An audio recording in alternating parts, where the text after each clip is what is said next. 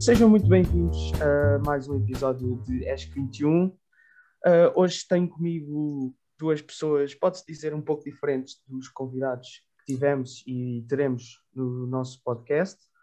Antes de mais, tenho comigo o Afonso, que é quem me ajuda na preparação deste projeto. Olá, Afonso. Olá. E depois tenho o nosso célebre convidado, Dr. Paulo Freire. Muito boa tarde, doutor. Boa tarde a todos que estão a ouvir. Uh, bom, acho sensato começar para, para iniciar isto. Queria, para quem nos está a ouvir e não sabe nada sobre o doutor, em breves palavras, como é que se apresentaria? Para as pessoas terem assim uma ideia geral.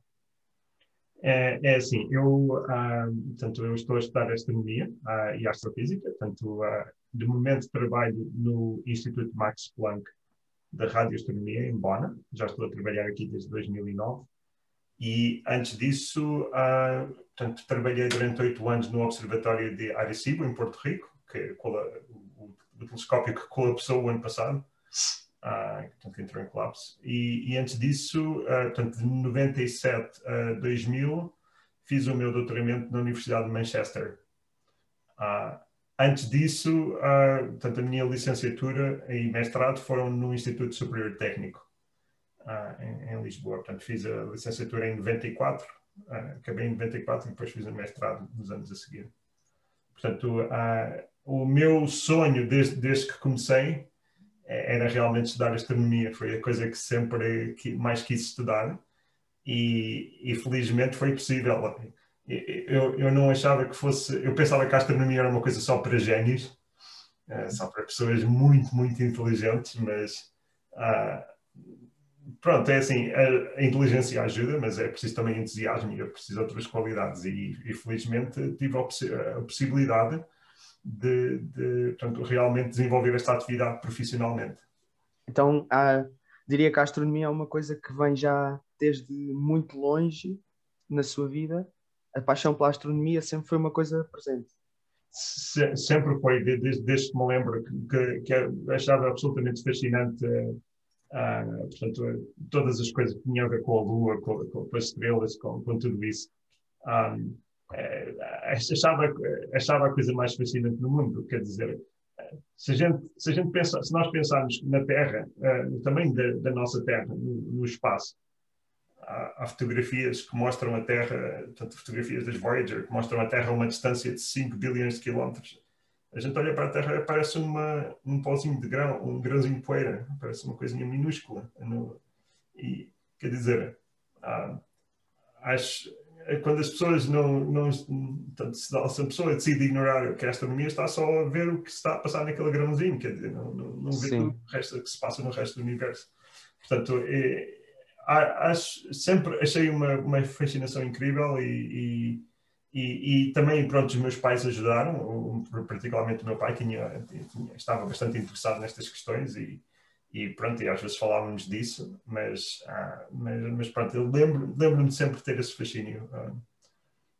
Mas a, a, física era, em casa havia algum alguém que o incentivasse, alguém que o incitasse a, a ir pelo, pelo, caminho da física ou sempre foi uma ideia apenas sua? É assim, uh, os meus pais, uh, o meu pai gostava mais de coisas tipo física, tipo rádio e, e, isso a minha mãe às vezes empurrava mais para, para, para coisas como medicina ou, ou isso. Uh, mas nenhum deles me, me, me, portanto, me, me, direcionou para a física. Isso foi uma coisa que aconteceu naturalmente. E eles sempre me apoiaram muito, os meus pais, e, e, e a, a, coisa que me, que, que me diziam era que o saber não ocupa lugar. Ocupa porque é preciso uns, uns megabytes na cabeça, mas, mas uh, portanto, a gente pode sempre aprender mais e que é uma coisa que ninguém nos pode roubar e, e, é uma coisa que nos abre portas, porque a pessoa não, não, não querendo, não estudando, não querendo progredir, uh, não querendo fazer, uh, não vai a lado nenhum. A não ser que seja muito rico, pode ser como, como, o antigo que agora saiu dos Estados Unidos, que foi uma pessoa que nunca estudou, nunca, assim, nunca aprendeu nada, mas pronto, como já tinha muito dinheiro. Há pessoas assim, pronto, mas Sim para, para uma pessoa que não tenha, não saia de uma grande fortuna, a, a única maneira de progredir na vida é, é, é, estudante ou jogando futebol ou fazendo outras coisas, mas tem de haver um mérito. O, jogar futebol é preciso ter jeito para isso, mas é só quantos Ronaldos é que existem no mundo, não é? é sim, a não ser que se nasça com um grande talento, Acho que tenha talento muita sorte, é preciso. Para, para, para, para, o comum dos mortais, portanto, estudar é portanto, estudar e portanto, é realmente uma coisa que, que nos liberta, portanto, nos abre as, uma grande possibilidade de escolhas e, e, e isto é e, portanto, e a coisa de estudar é, é uma coisa pela qual a gente pode adquirir um certo jeito. Portanto, uma pessoa, quando tem curiosidade de saber como é que funciona o mundo, como é que funciona o universo, o espaço, quando há essa curiosidade, claro, torna-se muito mais fácil estudar e, e, e aprender. E eh, até podemos, a certos assuntos, por exemplo, eu não, eu não era muita coisa de problema matemática, tinha uma certa fascinação, mas achava sempre difícil. Mas como sabia que, que a matemática era necessária para tudo tem a ver com astronomia e, com tudo isso, e com física, a gente faz mais um esforço e aprende. E fazendo esse esforço, depois começa-se até a gostar. Mas é, é, daquelas coisas sim. que. Sim.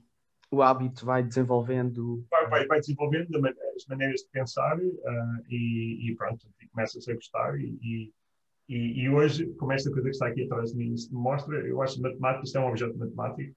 Uh, é o quê? É o quê? Pode explicar mais ou menos? É, isto é um, é, portanto, é, um, é um objeto em quatro dimensões, portanto, é um objeto que existe em quatro dimensões, projetado em três dimensões espaciais, que é um composto regular. Portanto, há, há sólidos, portanto, tal como vocês têm os sólidos em três dimensões, o, os sólidos perfeitos, o tetraedro, o octaedro, o cubo, o dodecaedro e o icosaedro, em quatro dimensões existem 16 sólidos perfeitos. E, e, depois há, esta é uma combinação de 120, uh, uh, é uma combinação regular de 120 desses sólidos perfeitos, mas depois projetada para, para três dimensões. Isto foi, foi um oh, que eu fiz.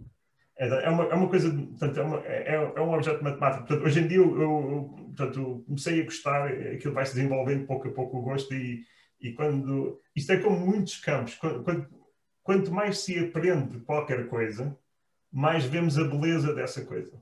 E quem corre por gosto não cansa, não é? Não, não, dizer. Mas, mas, é, mas, é, isso. Se, se, a pessoa, se a pessoa, por exemplo, num desporto, imaginemos que, que eh, uma pessoa fala de um desporto qualquer, ténis, por exemplo. Se nunca jogou ténis, não, não pode saber como, é, como sabe bem jogar ténis. E, e, se a pessoa fizer um esforço, se, portanto, se achar que aquilo é piada, se fizer um esforço e começar a ficar bom em jogar ténis, e depois aí como, como é uma coisa que eu gosto, já não cansa tanto aprender mais, não é? Portanto, é o que está a, está a dizer, quando, quando, se corre por gosto não cansa, mas, mas, muitas vezes é preciso um bocadinho de esforço inicial nas coisas para depois se aprender a gostar. É, é, é como, por exemplo, comer bacalhau, por exemplo. Eu, eu quando era miúdo, detestava comer bacalhau. Não, não, mas, mas a gente, portanto, comendo-se umas vezes e tal, às tantas comecei a pensar, é pá, bacalhau à brasa é muito bom, ou, ou bacalhau. E, portanto, começa-se a aprender as coisas. Portanto, uh, claro que se, se, for, por exemplo, há coisas que eu nunca na vida, quer dizer, por exemplo, eu não consigo comer queijo. Acho que o cheiro é horrível e, e o, gosto é, o gosto é horrível. A maior parte das pessoas adoram queijo. Eu adoro queijo. Mas... E, e, pronto. E já tentei muitas vezes e tentei gostar e não consigo. Não consigo. Não. Isso é uma coisa minha. Pronto. Não me vou pôr a comer queijo porque não me dá prazer nenhum. Sim. Mas, mas pronto, cada, portanto, cada pessoa tem. O que eu estou a dizer isto é: cada pessoa tem as suas inclinações naturais. Ah, ah, portanto, ah, há pessoas, por exemplo, que adoram dançar, que é uma coisa que eu, que eu tentei muitas vezes e não consigo fazer aquilo em condições. Não, é, não é impossível.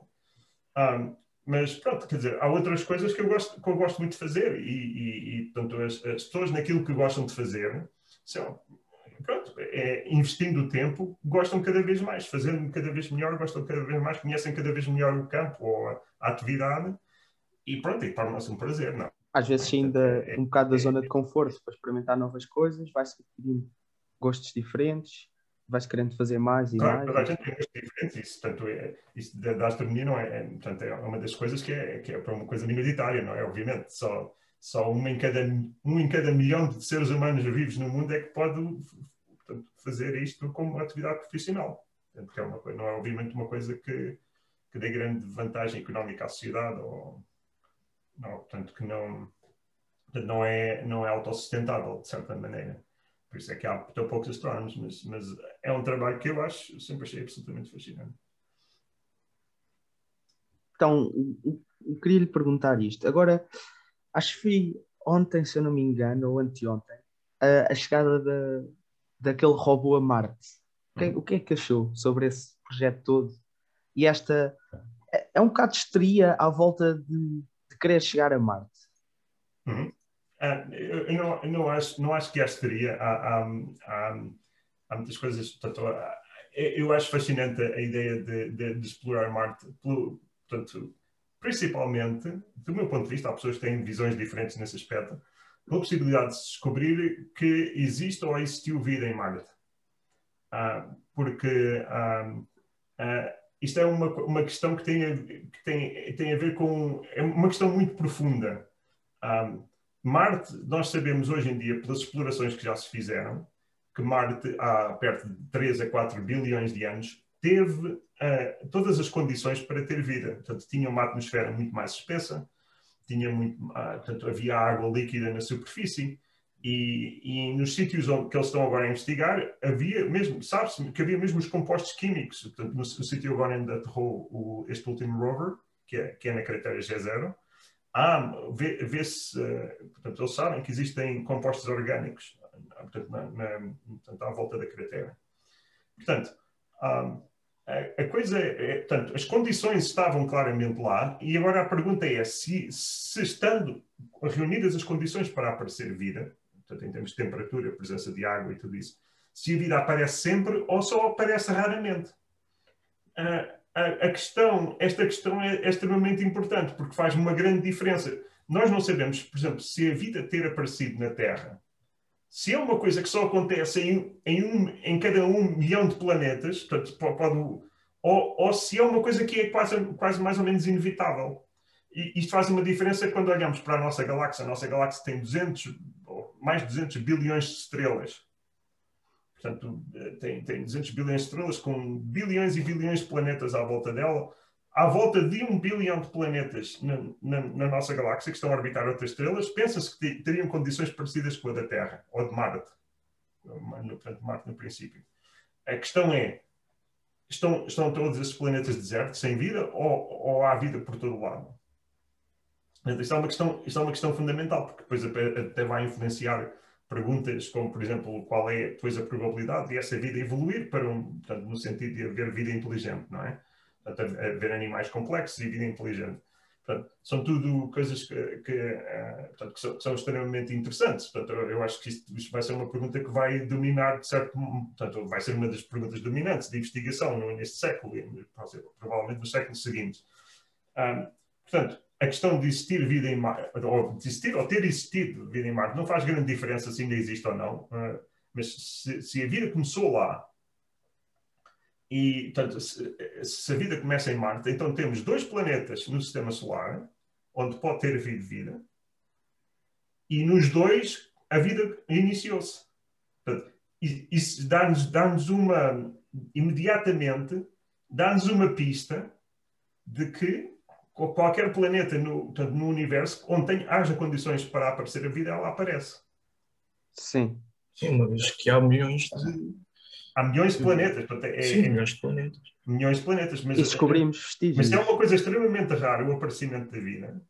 Nós não sabemos, portanto, ainda hoje não se sabe bem como é que a vida apareceu. Há bastantes hipóteses, mas, mas uh, ainda não se sabe. Portanto, já se fizeram experiências em laboratório. Uh, portanto, há experiências de, portanto, do, do, portanto, que foram feitas numa universidade onde tra trabalhei nos Estados Unidos, que é a Universidade de Cornell, nos anos 1950, fizeram experiências dentro de grandes garrafas, onde puseram os gases que, portanto, que, que, eram, ah, portanto, que eram comuns na atmosfera inicial da Terra. Quando a Terra apareceu, não havia oxigênio, mas havia outras coisas. E fizeram umas descargas elétricas e não sei o quê. E ao, e ao fim de algum tempo estavam a aparecer, na, dentro da garrafa, estavam a aparecer compostos químicos, ah, como aminoácidos, que são absolutamente fundamentais para o começo da vida. Mas isto uh, são compostos químicos muito básicos, porque a vida em si é muito mais complexa que isso. Portanto, uh, para irmos desses compostos químicos, isso, isso, é uma coisa que se pensa que é perfeitamente vulgar, que até, até já em investigações de radioastronomia, no meu campo, nós sabemos que estes compostos químicos estão espalhados pelo espaço, em grandes nuvens, um, nas chamadas grandes nuvens moleculares entre as estrelas. Portanto, que, que, que, existem esses compostos químicos que poderiam, portanto, podem ser depois importantes para, para, para, para, o início da vida. Mas não sabemos depois, por exemplo, para aparecer uma coisa como o RNA ou, ou, ou DNA, portanto, que são, que são as, as moléculas que, portanto, que estão na base de, de, portanto, da vida tal como a gente a conhece. Uh, portanto, qual é, qual é a probabilidade de uma coisa dessas aparecer? Portanto, isso, isso é uma coisa que ninguém sabe. Ah, porque ainda não sabemos exatamente como é que, como é que a vida, partindo daqueles blocos básicos, chegou, e, chegou a essa coisa. Se a probabilidade for de 1 em 1 trilhão, isso é uma coisa extremamente rara, que só por uma grande casa que aconteceu, então podemos estar numa situação em, em toda a nossa galáxia só nós, só nós é que existimos. É uma coisa que pode acontecer. Mas se, se, se dá o caso de, de, descobrirmos, por exemplo, vida em Marte, então sabemos que a probabilidade não é um em trilhão, porque de duas vezes que isto aconteceu no, no, sistema solar, apareceu vida, não é? De duas condições favoráveis. De duas condições duas favoráveis, tiveram... acertámos duas vezes. Exato. exato. Portanto, nesse caso, uh, pronto, é, é, essa é uma das, uma das razões pelas quais é importante. E, e este, este, portanto, o rover Perseverance um, está, portanto, não, não está singularmente bem equipado para lidar com esta questão, mas também aterraram num sítio que é a cratera G0, onde se vê claramente que existe um, um, portanto, um rio que está a entrar na cratera, que faz um delta, vocês já devem ter visto imagens, portanto faz um delta, o que, o que é que acontece um delta? Um delta só acontece quando um rio chega ao mar, ou um grande lago, não é? Portanto, ele não se começa assim a espalhar assim ao, ao acaso, não é? Portanto, só quando um rio chega ao, ao, mar é que faz, faz aquela coisa portanto, de se dividir em muitos canais, ah, portanto, e, e, portanto, e, eles veem portanto, que aquilo é real, claramente um rio que depois que se espalha em diferentes canais antes de entrar numa cratera onde se vê uma linha costeira. Portanto, onde se vê que existe uma linha costeira e do outro, do, quase ao lado oposto, vê-se que há uma saída de água. Para Prova que dá para perceber claramente. Dá, que... para perceber que aquilo, portanto, aquela cratera com 40 e tal quilómetros de, de, de diâmetro, portanto, aquela, aquilo era um lago enorme. E, e não é só isso, portanto, eles sabem que eh, naquela zona não só uh, existe compostos formados em água, como por exemplo há várias coisas, uh, barro, portanto, existem compostos tanto com, tanto, formados em água, portanto o barro só se forma na, na presença de água, mas também vê que, vê que neste sítio em especial há uma coisa que é muito rara em Marte, que é, é a presença de compostos orgânicos. Em, em, Marte, em quase todos os outros sítios, não, há, não, se, não se vêem, não estão, não estão, em parte podem estar cobertos por poeira. Portanto, nesse sentido, é uma coisa extremamente interessante. Portanto, eles, eles estão até com esperanças de ver um, umas coisas chamadas stromatolites. Durante a, stromatolite é uma coisa extremamente interessante. Durante a vida na Terra, uh, portanto, a vida na Terra, portanto, o nosso planeta apareceu há 4.600 milhões de anos e há 3.800 milhões de anos pensa-se que já existia vida.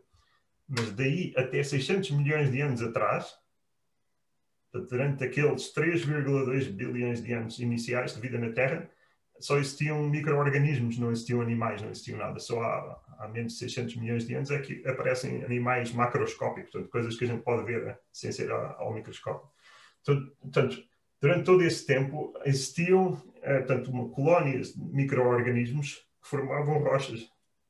Formavam umas rochas que parecem com umas couve-flor, que eles vivem à superfície e vão acumulando sedimento e, e, durante toda a costa dessa existência da, da, nossa Terra eram os organismos mais avançados que existiam.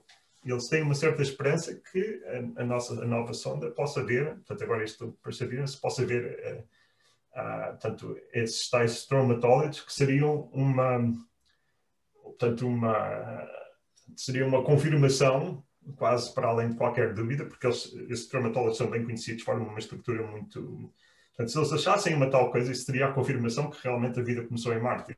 Portanto, seria uma coisa extremamente interessante. Uh, mas, uh, mas pronto, isso seria só o princípio. Uh, mas pronto, portanto, acho, acho, que é extremamente interessante. E depois há outras coisas que são interessantes em Marte. Uma delas é perceber, portanto, sendo um planeta tão, um, tanto com condições iniciais tão parecidas com a da Terra, é interessante perceber como é, como é que, portanto, de certo modo, morreu. Porque a nossa Terra ainda está cheia de vida, não é? Portanto, ainda há vida aqui. Uh, Marte não, Marte perdeu a atmosfera uh, e perdeu, uh, portanto, perdeu a vida, não há vida à superfície, portanto, devido a essa perda da atmosfera não há água líquida à superfície, não pode existir, ela evapora-se. e, portanto, um, como é que isso aconteceu exatamente? Portanto, há, há, questões do campo magnético, há questões da geologia, portanto, a, a, atmosfera na Terra é mantida, de certo modo, pela geologia terrestre, portanto, por causa dos vulcões e tudo isso que enchem a atmosfera de dióxido de carbono, depois isso é transformado em oxigênio. Portanto, há, muito, há muitas questões de, de, da evolução que é, que, é, que é interessante perceber melhor. Até para percebermos como é que funciona a nossa própria Terra, só porque temos outro exemplo que funciona diferente. Obviamente, Marte fun funcionava, está, está morto hoje, mais ou menos, ainda ainda há uns vulcões e umas coisas, mas uh, hoje em dia está praticamente morto comparado com a Terra em termos de geologia. E, portanto, isso era uma coisa muito interessante também perceber como é que isso, como é que os planetas vivem, como é que os planetas morrem. Ok. Uh, esta inspiração da, da astronomia e a física partiu, partiu apenas de si ou houve uma inspiração, por exemplo, um físico conhecido ou os livros que lia, livros? São várias coisas. Uma delas, ah, como eu disse, o meu pai às vezes falava ah, por exemplo, nas viagens à Lua.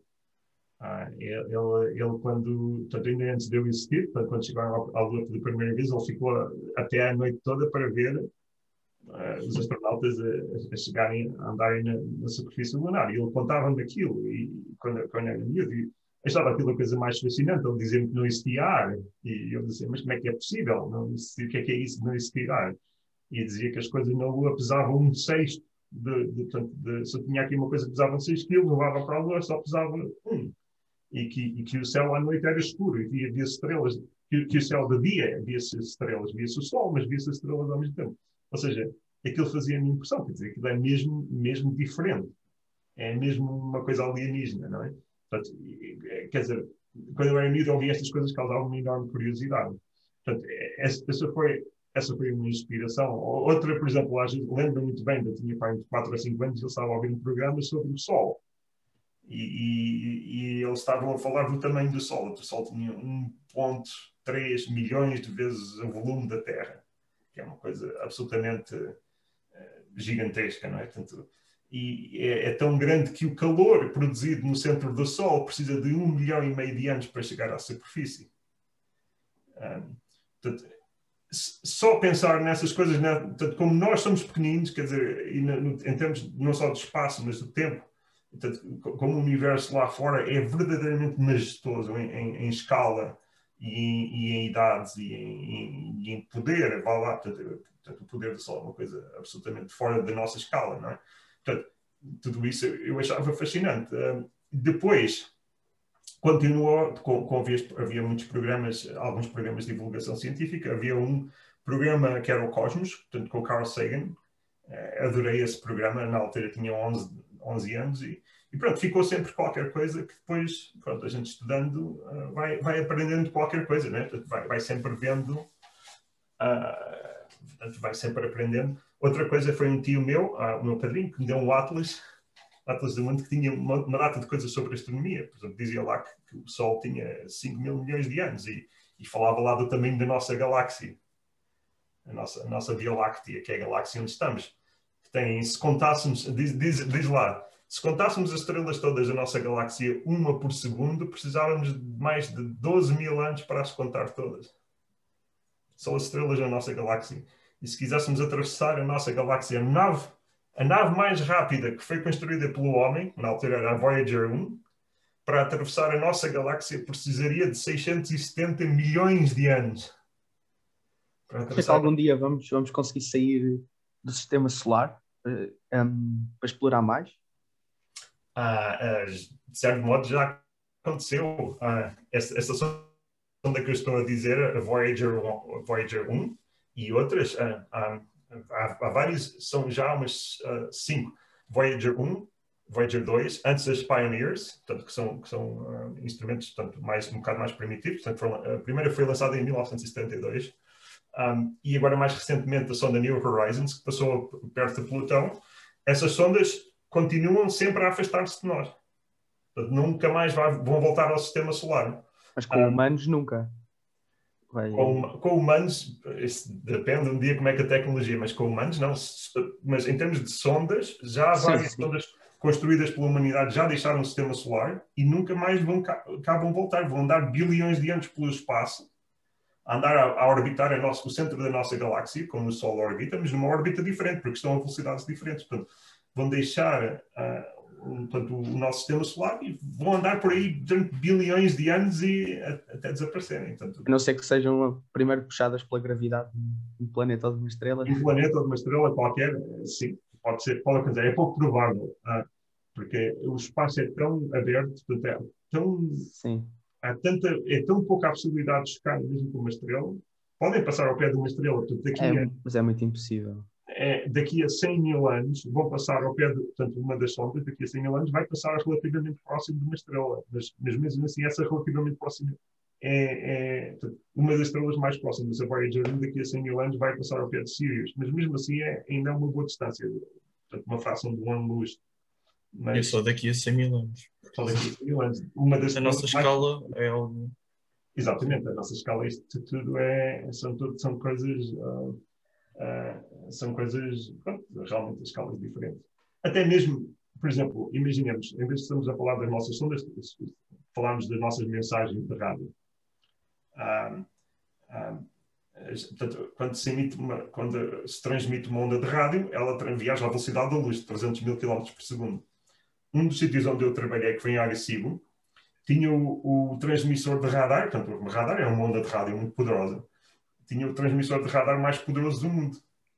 E em 1974 eles mandaram uma mensagem para um grupo de estrelas na constelação do, do, do Hércules, que é o M13. Uh, a, a, coisa que é interessante é que uh, portanto, a onda a 300 mil km por segundo, a mensagem vai precisar de 22 mil anos para lá chegar. E se eles lá ouvirem a resposta, vai levar outros 22 mil anos a, caixa, a voltar outra vez. Só, chegaria, só poderíamos ouvir a resposta no ano 46 mil depois de Cristo. Por isso acho que se não descobrirmos nada em Marte, acho que perdemos um bocado a esperança de... Não, não, não, não, não, não é verdade. Há, há, outros sítios no sistema solar, dentro do nosso sistema solar, há outros sítios onde poderia existir vida.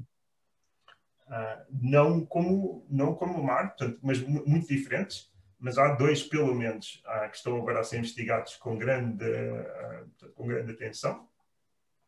Um deles é, é, é a Lua Encelado, que é uma das luas de Saturno, e o outro é, é Europa, que é, que é uma das quatro grandes luas de, de Júpiter.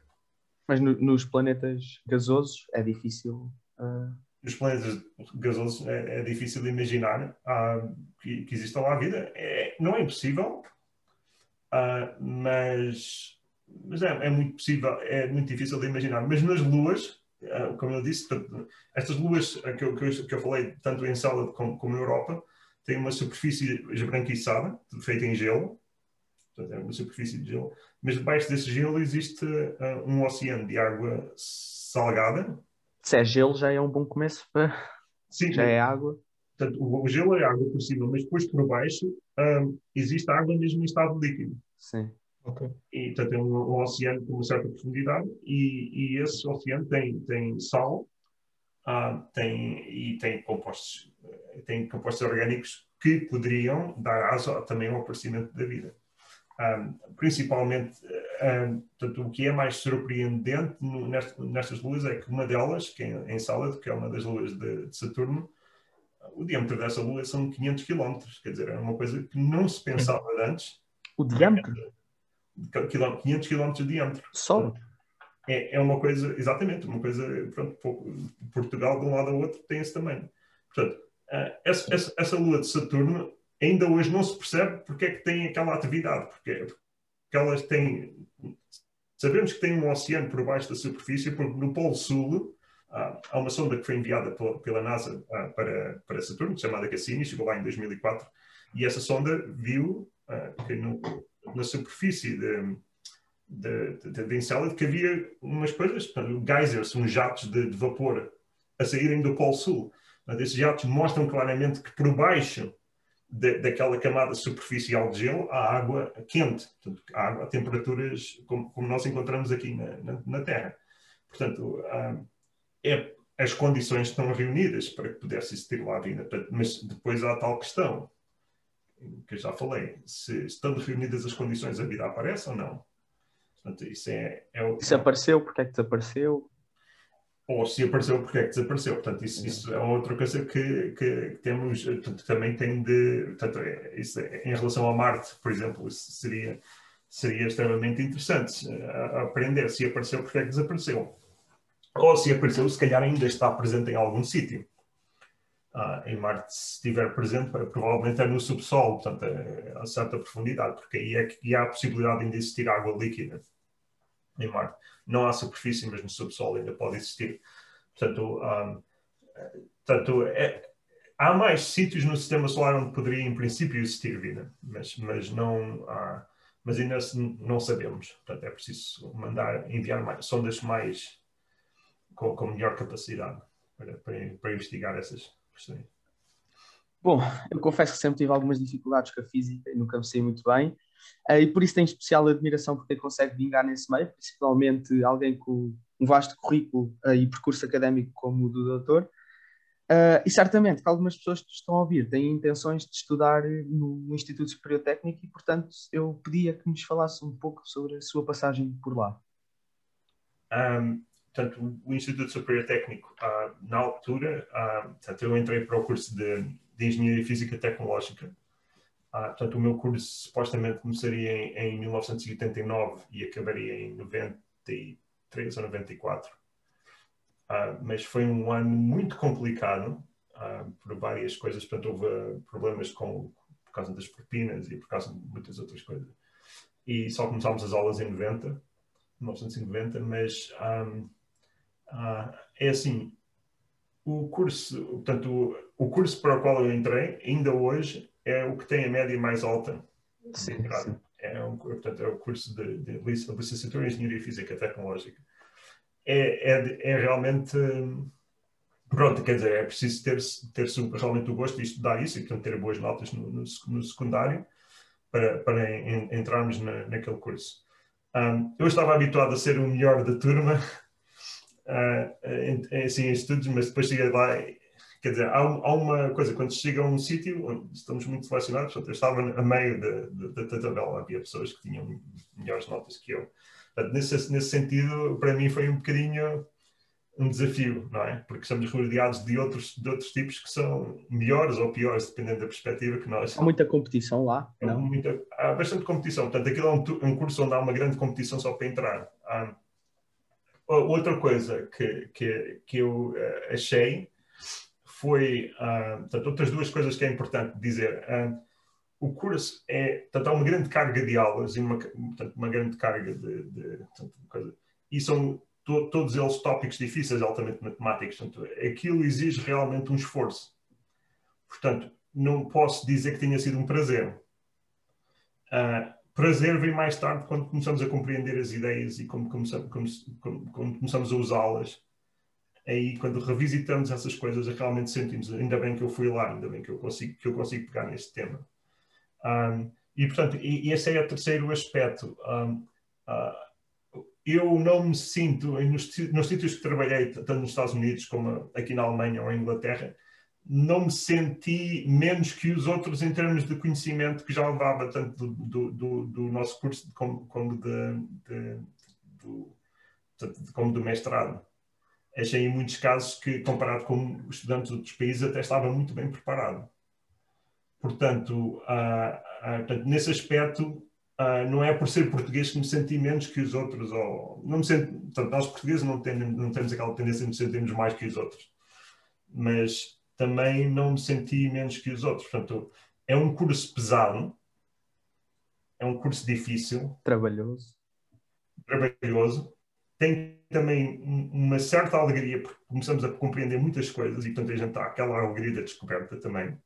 Um, mas, uh, na altura, senti um bocado, abusei um bocado do esforço, mas valeu completamente a pena pelas portas que depois se abriram e depois pelo, pela maneira como, quando saímos de lá, quando a gente sabe num curso de física, nós sabemos muitas coisas de como funciona a realidade, como funciona o, o universo. Portanto, todas essas, todas essas coisas são, são muito. Portanto, foram muito importantes para mim. Para, para e nós também sabemos que agora uh, há um bocado isso, que é o facto de, de, ter sido no técnico, abre já logo um, um leque de portas que talvez outras faculdades não abririam. Sim, não. Há, há, muita gente em Portugal, eh, há muitas outras universidades que também estão a fazer excelente trabalho.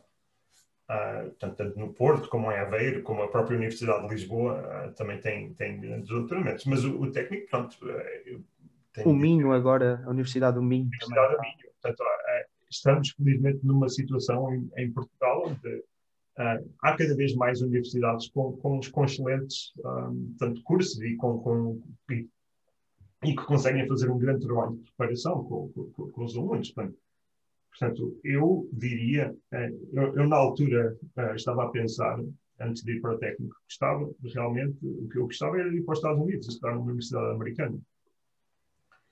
Mas hoje, hoje vejo que o serviço foi o mesmo. Portanto, não, não, nós ficando em Portugal podemos ter uma boa preparação e que, que, que o nosso sistema educativo é um bom sistema educativo. Queiram, queiram os estudantes aproveitá-lo queiram estudantes, tenham os estudantes cabeça para o aproveitar, é um excelente, onde se pode aprender como em qualquer outro país no mundo. Uh, certas, claro, depois tópicos especializados, por exemplo, eu fui para a Inglaterra para aprender radioastronomia, que é uma coisa que não há, assim, muito, não está muito espalhada em Portugal. Portanto, para coisas de doutoramento especializadas, isso, uma pessoa ir para um sítio, uh, pronto, para, para pronto, é, é, porque cada país tem as suas especializações, não é? Portanto, se eu quiser estudar física nuclear, uh, posso estudar em Portugal, mas, mas há sítios onde se faz investigação muito mais avançada em física nuclear ou em genética ou em tudo isso.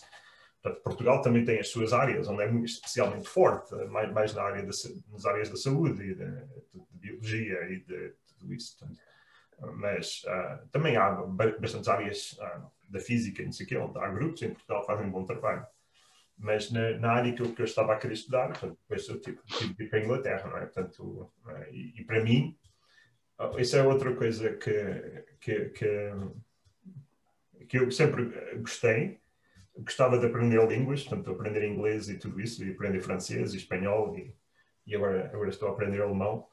Uh, sempre gostei de aprender línguas e sempre gostei de viajar e de ir conhecer outros países. Uh, portanto, era, era um sonho que eu tinha desde miúdo também. Eu olhava para um mapa do mundo e, e ficava fascinado a pensar que, que aqueles países todos, via onde é que estava Portugal, depois via, via aqueles países todos, o Japão, África do Sul, não sei o quê. Portanto, tinha, sentia curiosidade de ir lá e portanto, de, de, ver como é que é a vida nos outros países, portanto, porque é que é, como é que é diferente da nossa, no que é que é semelhante, qual é. E, portanto, nesse aspecto, a pessoa ter uma, uma capacidade, portanto, uma, um gosto de viajar, portanto, é, é, é, importante e de querer ver outras culturas e outros países. Assim. Ok. Um, sabemos que o último ano da licenciatura foi em Paris Sim. e que o doutoramento foi em Manchester e fez investigação em Manchester. Qual é que, quais é que são as principais diferenças que diria que existe no ensino, se é que existem diferenças assim uh, tão grandes, um, e também culturais. O que é que sentiu? Um, as diferenças que eu tenho notado no sistema inglês é, é, é, tudo, é, é assim, no, no, no, ensino português há, há mais, havia mais na altura, hoje, não, não, hoje já não sei dizer, não, não, não estou na vossa posição, mas havia, o sistema inglês era muito mais baseado em fazer coisas, em vez de se aprender de um livro é fazer experiências e fazer. Um, ah, portanto, e, e, acho que isso tem uma grande, um, ah, tem um grande valor. Portanto, as pessoas fazerem coisas, em vez de estarem a aprender da experiência que um determinado cientista fez. Era uma coisa que também fazíamos bastante no técnico, fazíamos experiências. Uh, por exemplo, como é que se mede a velocidade da luz? Como é que a gente vai fazer uma coisa dessas? No técnico fazíamos montes de experiências. Como é que se mede a carga do eletrão? Todas essas coisas. Portanto, é, essa foi uma diferença que eu tenho no sistema in, inglês. Ah, porque no sistema francês também era parecido com, mais parecido com o português, mais baseado em ler coisas e, e tentar perceber as coisas antes, antes de fazer. Outra coisa do sistema inglês era que havia muitos alunos que começavam a fazer os doutoramentos muito cedo, com 22 anos. Portanto, eu, quando comecei, tinha 27 anos. Ah, portanto, ah, havia pessoas que estavam a começar com 22 e acabaram com 25, o que aqui era, era, era perfeitamente, quer dizer, nós para, para fazer o, o 25 estava eu, tinha eu um pouco mais acabado o, o grau de engenheiro no técnico. Tinha 20, 23 anos na altura. Mas... Era quantos anos o curso, na altura? Ah, era 5 anos. Com mestrado integrado, não? Não, mestrado depois mais dois anos. Ah, ok, ok. Então era, era duradouro. Sete anos na escola. Há muitas pessoas em Inglaterra que vão para o doutoramento depois de três ou quatro anos na universidade. É, essa, essa era uma coisa diferente que, que e, mas tinha o seu reverso da medalha, ou seja, eu vejo, vejo vi muitas das pessoas que iam para, para o trabalho de, fazer um trabalho de doutoramento não estavam preparados. E por essa, por essa coisa, portanto, eram muito novos e não estavam preparados. Muito, muito, muito pessoal Uh, portanto, muitas universidades pediam um mestrado, pelo menos. E os mestrados lá eram um ano, portanto, o curso de três anos e o mestrado um ano. Portanto, muito mais curtos do que, do que em Portugal. Uh, essa, essa, essa, era uma diferença no, no Mas oh, havia outras diferenças, por exemplo, na, nos países do norte da Europa, uh, portanto, uh, as pessoas aos 18 anos saem de casa. E, e, e, tem, muitos deles nunca mais falam com os pais eu acho que isso tem. Há uma vantagem que é que as pessoas têm de aprender a ser independentes cedo na vida, e que, que é bom, mas depois também uma desvantagem que, que as pessoas não têm laços familiares. Portanto, não, Sim, perder as raízes claro. nunca é. Completamente os laços familiares. Não, há, não é exatamente uma coisa positiva. Portanto, esta Sim. coisa de 18 anos sai-se de casa e nunca mais se fala com os pais, eh, ou, portanto, achei aquilo um bocado estranho. Outra coisa que é horrível na, na Inglaterra é o sistema de comida, não é? Portanto, em Portugal nós estamos habituados a sentar-nos para comer. Lá não, lá uma, um almoço é comido numa paragem de autocarro, quer dizer, é, é, é assim, ninguém liga nada àquilo e as pessoas, por exemplo, jantarem vão beber cerveja, não comem nada. É, isso, esse tipo de coisas achava um bocado estranho, quer dizer, uma pessoa não jantar e, e só beber cerveja. É, quer dizer, não há, muitas pessoas têm, têm a comida perfeitamente, uh, não há regras, aquilo é tudo desregrado, a como caia, como se maçantes no, no, no, na paragem do autocarro. Havia certas coisas que, que não, não, provavelmente não, não me adaptei lá, portanto, não, não achei lá assim lá muito positivo. Outra coisa que é horrível na Inglaterra é o tempo, que está sempre a chover, é, não, não é uma lenda, é mesmo verdade. Então, na zona de Manchester, que é onde eu estive, ah, aquilo, o tempo é mesmo difícil de aturar. Mas mas pronto, à parte disso, valeu muito a pena. Portanto, de, de, a, a, cultura realmente é diferente e, e, vale a pena estar lá e conhecer e aprender.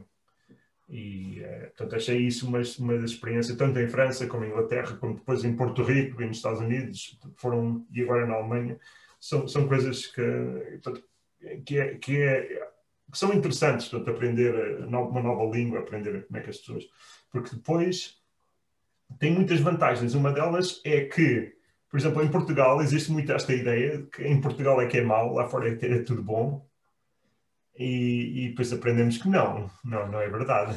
O meu irmão teve, na, teve agora em Erasmus na Holanda, estava todo entusiasmado, mas quando chegou lá, ele gostou, mas sentiu sempre Portugal hum, era, parecia sempre melhor. Quando se está lá, parece que o que perdemos é que é melhor outra vez. É, é, é, portanto, portanto, é, nós em Portugal, depois começamos a dar mais valor a, a Portugal e, e, à maneira como nós aqui vivemos, que tem suas tem, tem vantagens.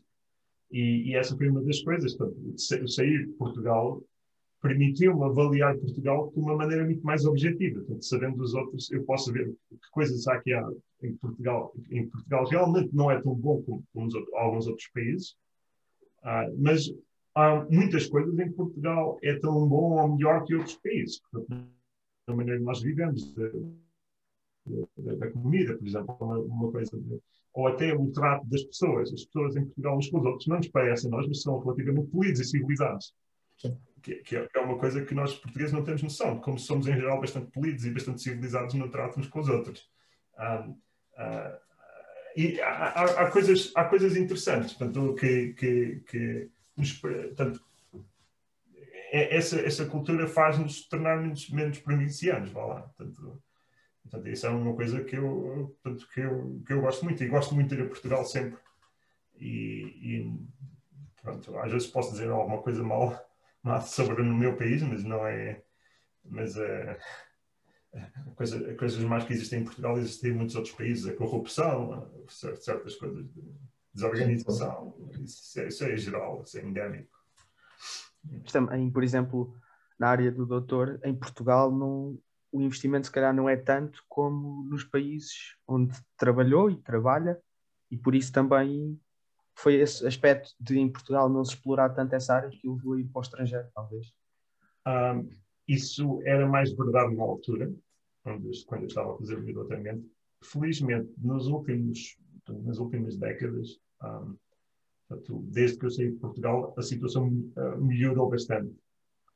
Uh, não é para todas as áreas, portanto, não é em, em, especial, porque Portugal é um país com recursos portanto, limitados, não tem dinheiro para tudo, mas também nenhum país tem dinheiro para ser bom em tudo.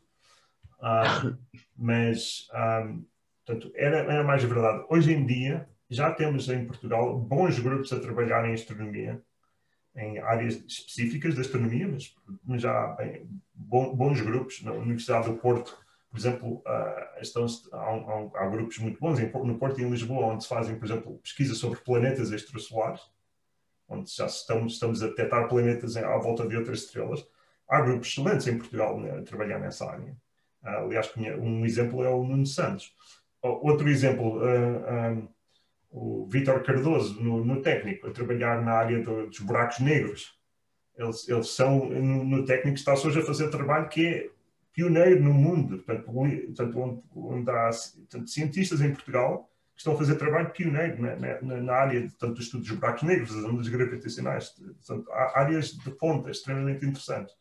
Portanto, são exemplos, não, não são muitos, mas já, vá, já vão existindo com excelentes investigadores em Portugal. A Universidade de Aveiro, por exemplo, está, está, no, está na, a, promover o SCA, que é o Square Kilometer Array, portanto, que é um novo, uma nova geração de, de, de radiotelescópio, onde eles estão, portanto, têm, têm o financiamento deles para desenvolver tecnologias relacionadas com esse telescópio.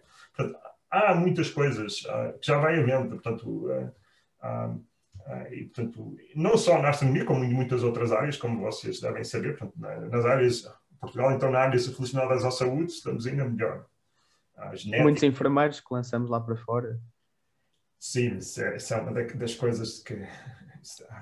Os salários, os salários de enfermeiros em Portugal, eh, que são. são pronto, o nosso Sistema Nacional de Saúde não é muito rico.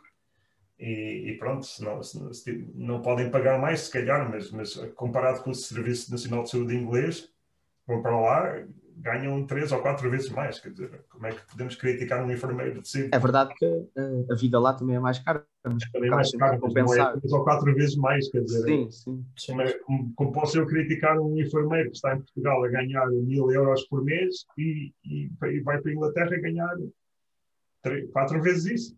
Qualquer pessoa aproveitaria a oportunidade. Claro. Tentaria. E, e, e, há uma coisa, e adquirem experiência, que podem depois mais tarde mais ser úteis também em Portugal, e adquirem esse contato com os outros países, há, um, há sempre um certo fator de enriquecimento para quem sabe o país. Isso não tínhamos dúvidas. Há, depois, depois, um dia, se quiserem essas coisas melhorar em Portugal, podem voltar nesse aspecto, mas, mas essa, essa, é uma das coisas que. É, é uma coisa. Portanto, eu participei no Erasmus, também estive na Holanda, na Universidade de Eindhoven, e, uh, e um, uh, ah, já agora, uh, esta é a minha esposa, vou tirar aqui a coisa do o vídeo. Ah, ah ela foi-se embora. Ah, está aqui com. Vou, vou pôr, mostrar mesmo o sítio onde eu estou. É um, é um, é um quarto meu, que, que a minha esposa estava no, no quarto principal. Ah, mas, um, portanto, ela, ela foi-se embora. Ah, ela é Taiwan. Taiwan? Ah, mas eu, portanto, eu sempre. Sim, Taiwan. Eu vou todos anos lá a Taiwan, lá a Formosa. Ah, para, conhecermos aqui na Alemanha. Mas as pessoas, portanto, em Portugal, aos estudantes todos que estão em Portugal, as pessoas que estão no, no, na escola secundária, há uma coisa que eu absolutamente recomendo, principalmente a nível universitário, é fazerem o programa Erasmus. Uh, portanto, que é, que é uma coisa excelente, portanto, porque eu fiz para o, último ano do meu, do meu, uh, portanto, do meu curso, portanto, estive em Paris, uh, portanto, uns oito meses, e, e depois uh, disso, durante o meu mestrado, estive três meses em Eindhoven, na Holanda. E isso foi, é, foi excelente, em termos de, de, como nós aprendemos inglês ou francês, portanto, para desenvolver línguas, para desenvolver, perdemos um bocado aquele medo de, de, portanto, de estarmos sozinhos, de, de estarmos numa cultura diferente. Ah, portanto, de, de é, é isso, e, portanto, abre-nos os horizontes. Ah, não é nada contra Portugal, pelo contrário, como eu disse, sair de Portugal é, dá-nos depois uma perspectiva bastante melhorada em geral sobre o nosso próprio país, mas também é bom sair e conhecer os outros países, e, porque isso depois abre perspectivas, abre enriquece-nos enriquece pessoas. Mesmo que, mesmo que nós depois optemos por, por trabalhar em Portugal, uh, portanto, para nos fixarmos, que, que acho que algo é preciso, é necessário que, que, que, alguém fique no país, não é? Não, é? não podemos sair todos, não é? Mas, uh, uh, mas pronto, é, é uma coisa sempre pronto, que, que, nos abre perspectivas mentais e, portanto, compreender, compreender as outras culturas é uma coisa importante doutor, neste momento, é investigador, certo? Sim. No Instituto Max Planck, investigador. Pronto, há um bocado, acho eu, penso que há um bocado uma, às vezes uma visão errada desse trabalho, as pessoas às vezes pensam que é fazer meia dúzia de descobertas e, e depois é mais louros, mas muito, muitas vezes não sabem a devoção e a entrega, os anos de trabalho que estão por trás de tudo isso. E eu queria saber, uh, como é que é um dia normal no seu trabalho? Há uma grande variedade. Agora, com, com, com o Covid, uh, os dias são mais uniformes, no sentido de ou ficamos aqui em casa ou vamos ao escritório, mas não falamos com ninguém, estamos a trabalhar no escritório. Uh, portanto, em geral, portanto, é assim, os dias são muito diferentes.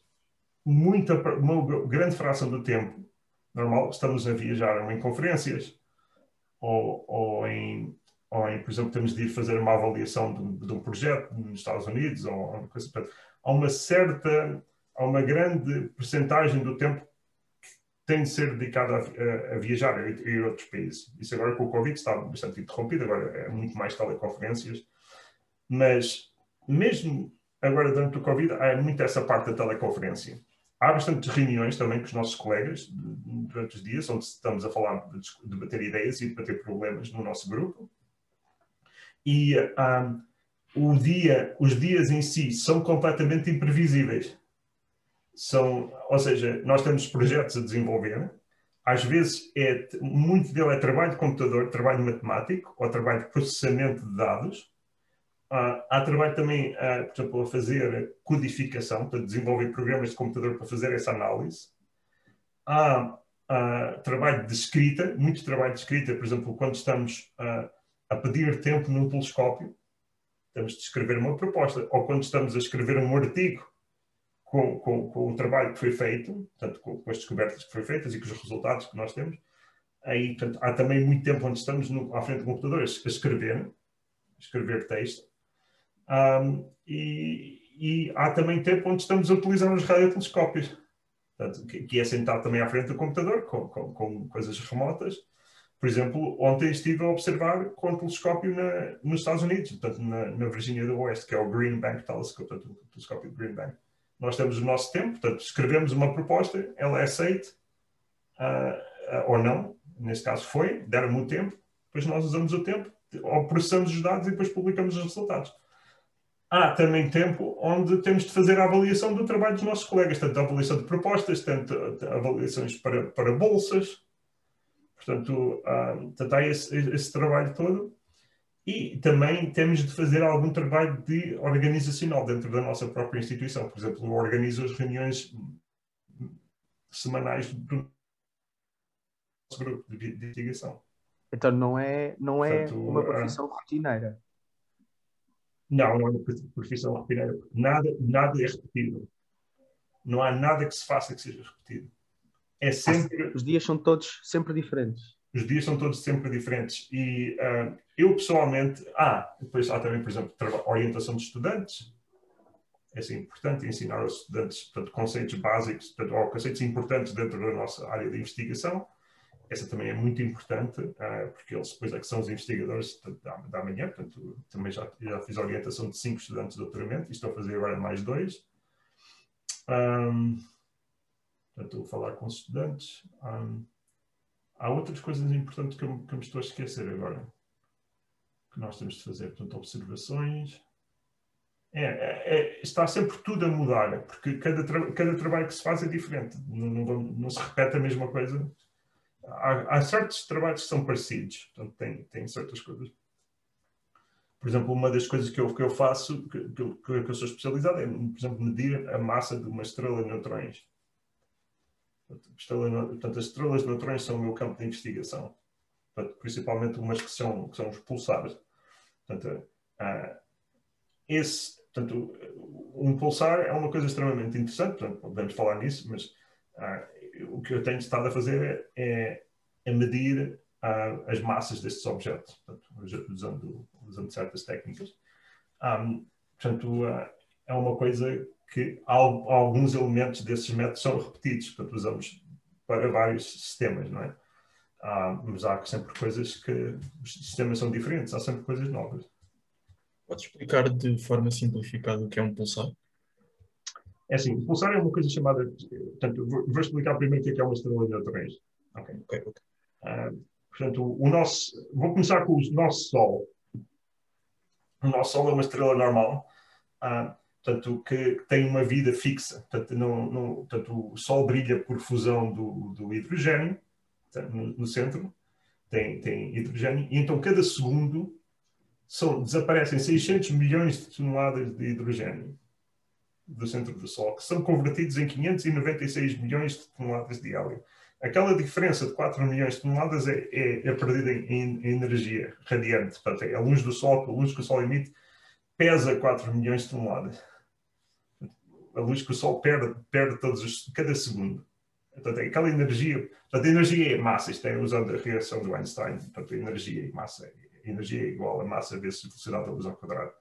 Um, um, portanto, o Sol a queimando as 600 milhões de toneladas por segundo, daqui a 5 mil milhões de anos, mais ou menos 5 mil milhões de anos, vai deixar de poder queimar hidrogênio, já não vai ter hidrogênio no núcleo.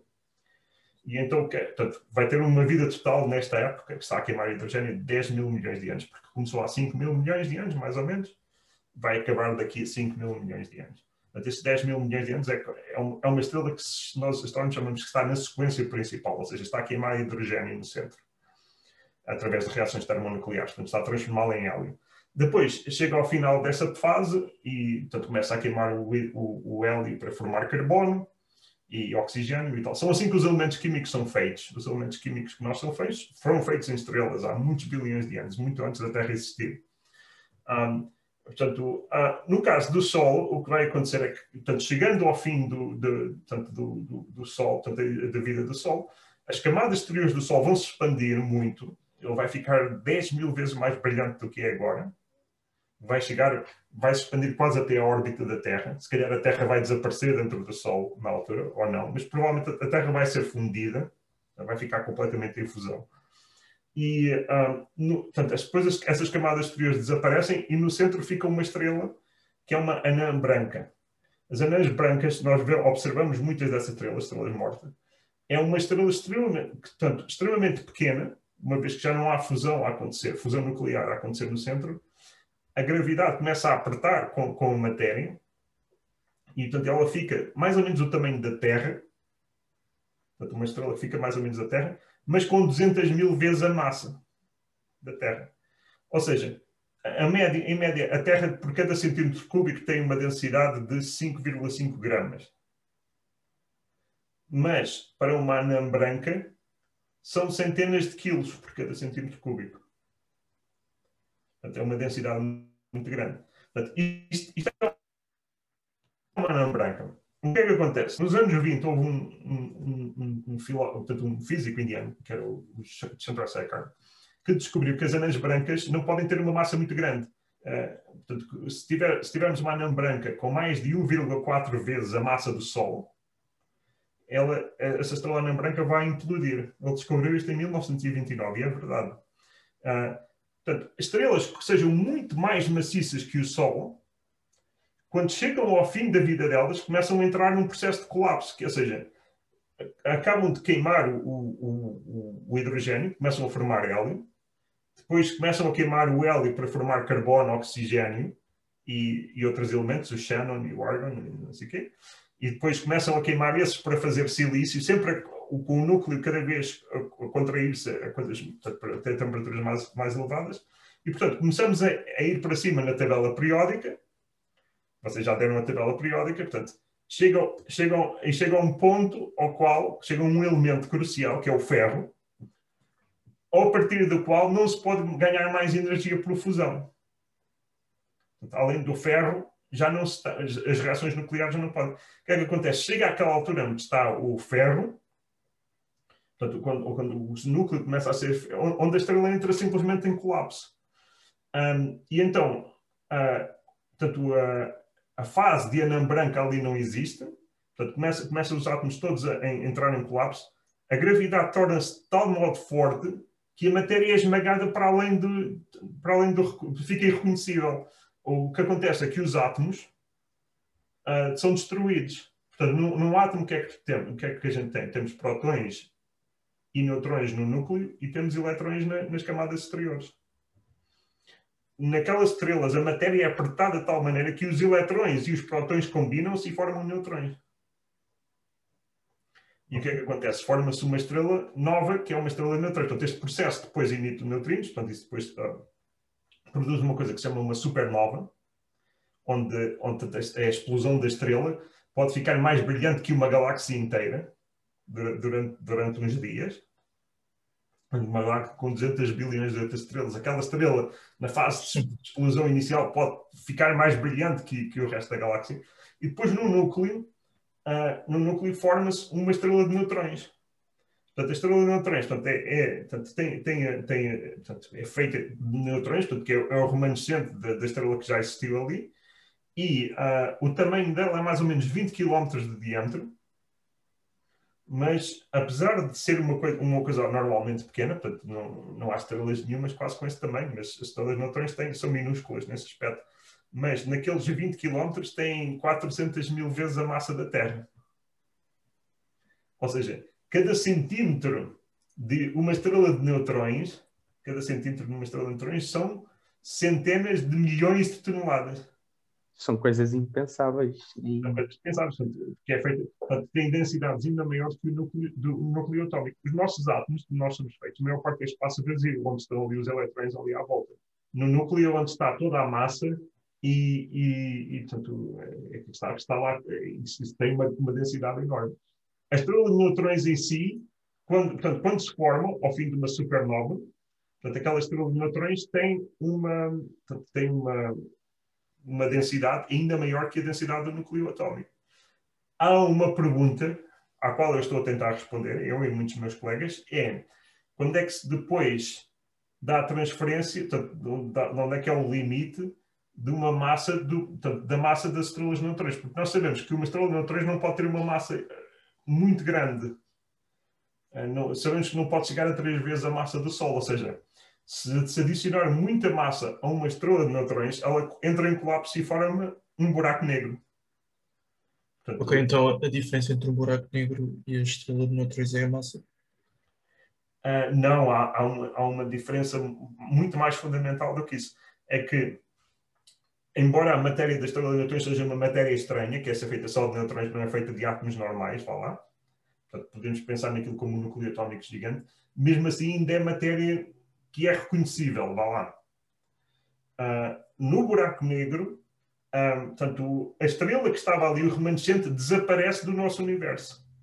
Desaparece além do. Portanto, no buraco negro forma-se uma superfície que se chama o horizonte, uh, onde que tem uma uma característica, é que só pode ser atravessada numa direção, que é para dentro. Portanto, o interior da, da, daquela estrela que estava ali ficou desligada do nosso universo. É, é, é como é tão difícil uh, passar o, o, horizonte para fora como viajar para trás no tempo. Não, não é, simplesmente não é possível. Nem a luz lá, lá pode sair.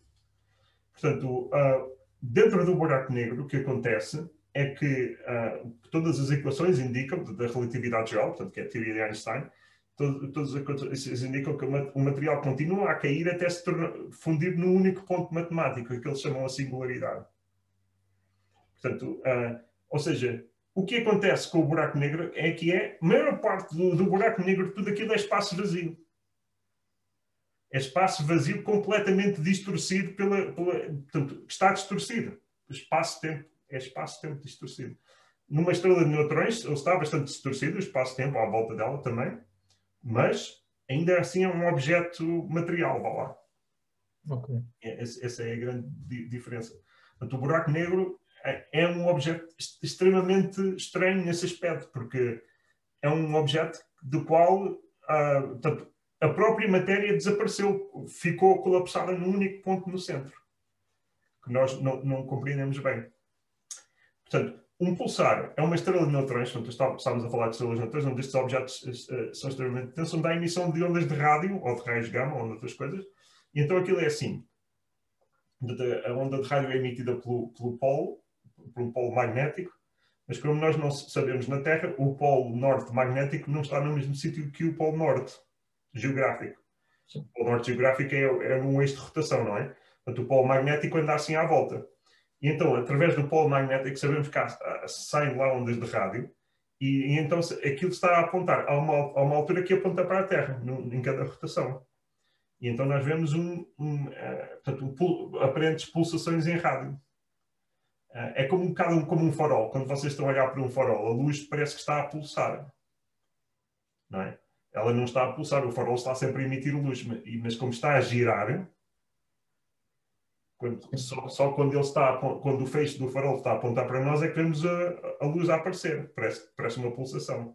Isto, isto é exatamente assim que, que, funcionam os pulsares. Portanto, pulsares são estrelas neutrões, onde podemos ver pulsações ou em rádio, ou em raios gama, ou, ou em óptico, ou, portanto, nas, nas, diferentes bandas do, do portanto, da, coisa. Portanto, uma das questões que é interessante é saber isso. Outra questão que é extremamente interessante no, no, no, estudo de, estudos pulsares é fazer testes precisamente da teoria da relatividade. Portanto, eu estava a falar da teoria da relatividade geral de Einstein, que descreve o comportamento do espaço-tempo e descreve a gravidade. A gravidade é uma distorção do espaço-tempo, não é uma força. Uh, portanto, o, o Newton é que pensava em termos de forças mas quando a gente estuda, estuda a realidade, a, a, a, quando estudamos a, relatividade, a percebermos que a gravidade é uma consequência do, do espaço-tempo estar ser curvado, ter, ter, ter curvatura. Um, portanto, um, essa, portanto, a teoria do Einstein da relatividade geral é a teoria dominante e podemos fazer muitos testes em pulsares binários, portanto, quando temos um pulsar a andar à volta da outra estrela, podemos fazer muitos testes de, de, da teoria de, do Einstein e, portanto, e, e, perceber se realmente se é, se é se prevê bem os resultados que nós observamos, observamos ou se não. E até hoje, até hoje uh, sempre uh, todos os resultados que nós temos estão de acordo com a teoria de, de, do Einstein, dos, dos pulsares. Ok. Uh, por falar nisso, na nossa pesquisa, uh, encontramos um artigo onde dizia que confirmou o pensamento do Einstein, melhor, fez parte de uma equipa. Uh, Pode-nos explicar em que, no que é que consistiu esta investigação? Há vários, há vários artigos onde eu, que, eu, que, eu estou, que eu estou envolvido onde, onde confirmamos o. o um... uh, yeah, you can come. Esta é a minha esposa. Hello. Hi. Ela chama-se chama Chang Hui Chen e é também astrónoma, um, também trabalha no Instituto Max Planck. Okay. É uma colega minha.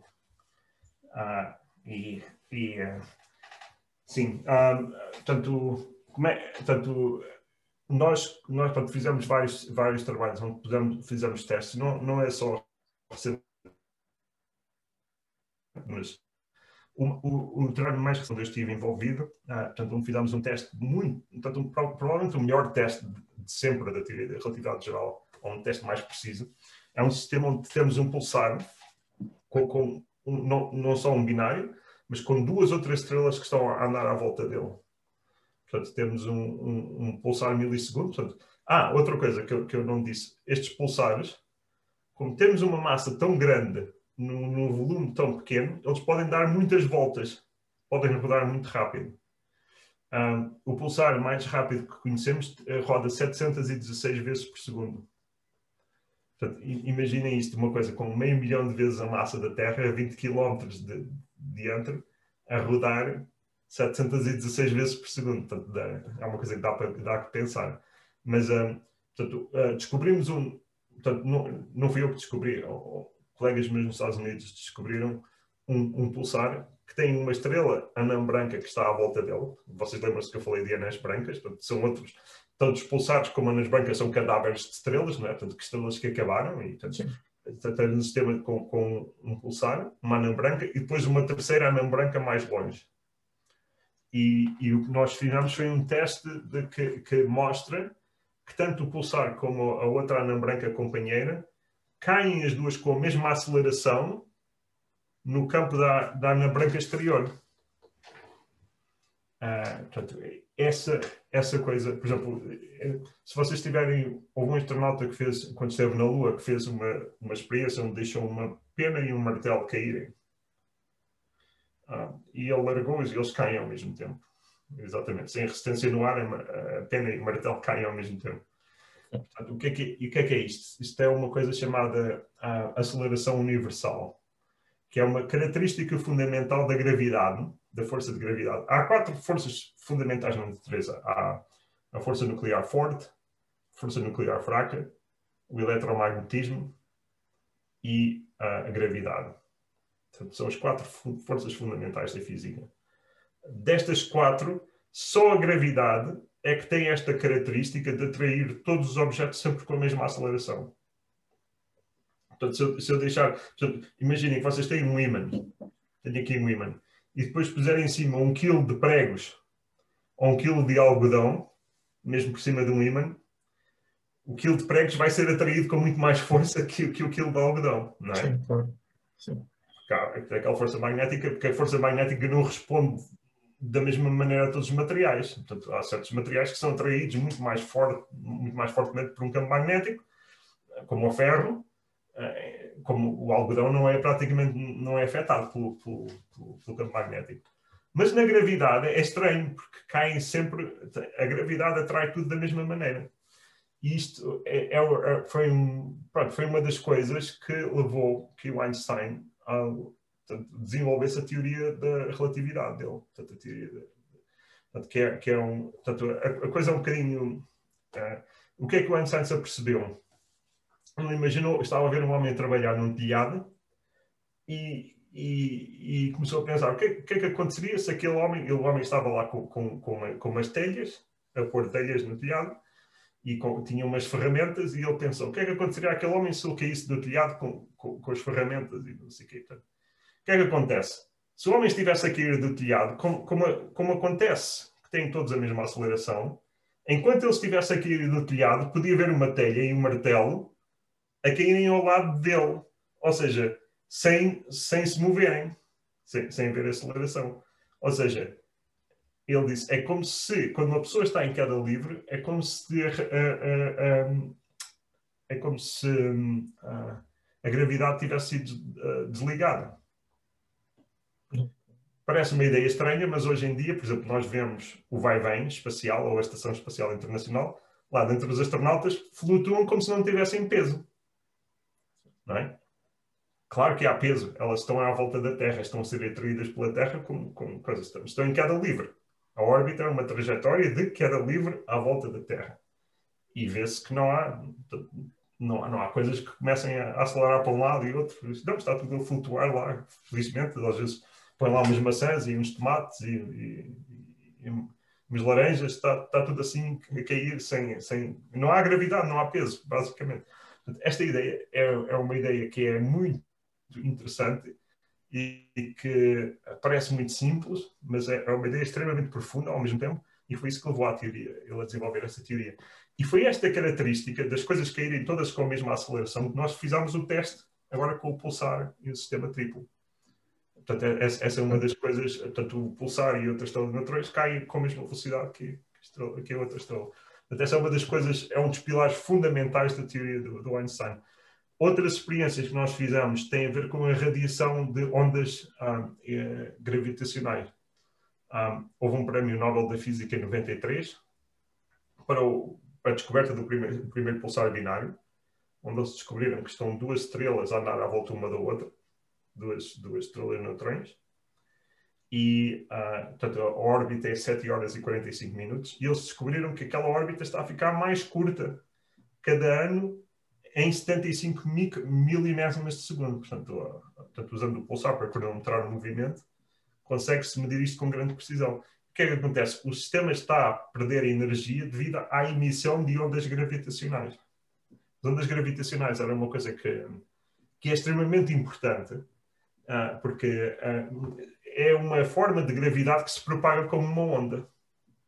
Portanto, é, é uma perturbação no espaço-tempo, vá lá. Portanto, o espaço-tempo, como nós conhecemos, que, é, que foi, é, tem a capacidade de propagar ondas portanto, de, que distorcem esse próprio espaço-tempo. E, portanto, esse, eles, o que eles descobriram é que esse sistema binário, de, portanto, o primeiro pulsar binário, ah, que estava a perder energia exatamente ao ritmo previsto pela relatividade geral para a perda de ondas gravitacionais. Portanto, hoje em dia estamos envolvidos em muitas experiências desse tipo, onde medimos o movimento de astro, portanto, de pulsares binários com uma precisão assombrosa, que isso, podemos fazer isso por causa do sinal do pulsar, porque ele por sinal um, e, e, conseguimos medir que realmente existem essas ondas gravitacionais que os sistemas estão, que, que, que a gravidade portanto, que, que, que, eles estão a emitir ondas gravi gravitacionais exatamente de acordo com a teoria de, de Einstein. Portanto, portanto, podemos fazer muitos tipos de testes diferentes baseados nisto. Portanto, essa é uma das. Algo fascinante. Um, e agora queria saber que projetos tem em mãos no momento? Em que é que está a trabalhar? Agora, um, se, é que há, se é que é algo específico agora, neste momento. Muito, muitos projetos diferentes. Um, portanto, o, o, meu querido telescópio de Arecibo colapsou o ano passado, em, no dia 1 de dezembro. Uh, não sei se vocês viram, vocês viram as imagens. Ah, nós, Sim, nós quando nós... fomos ver imagens, nós vimos.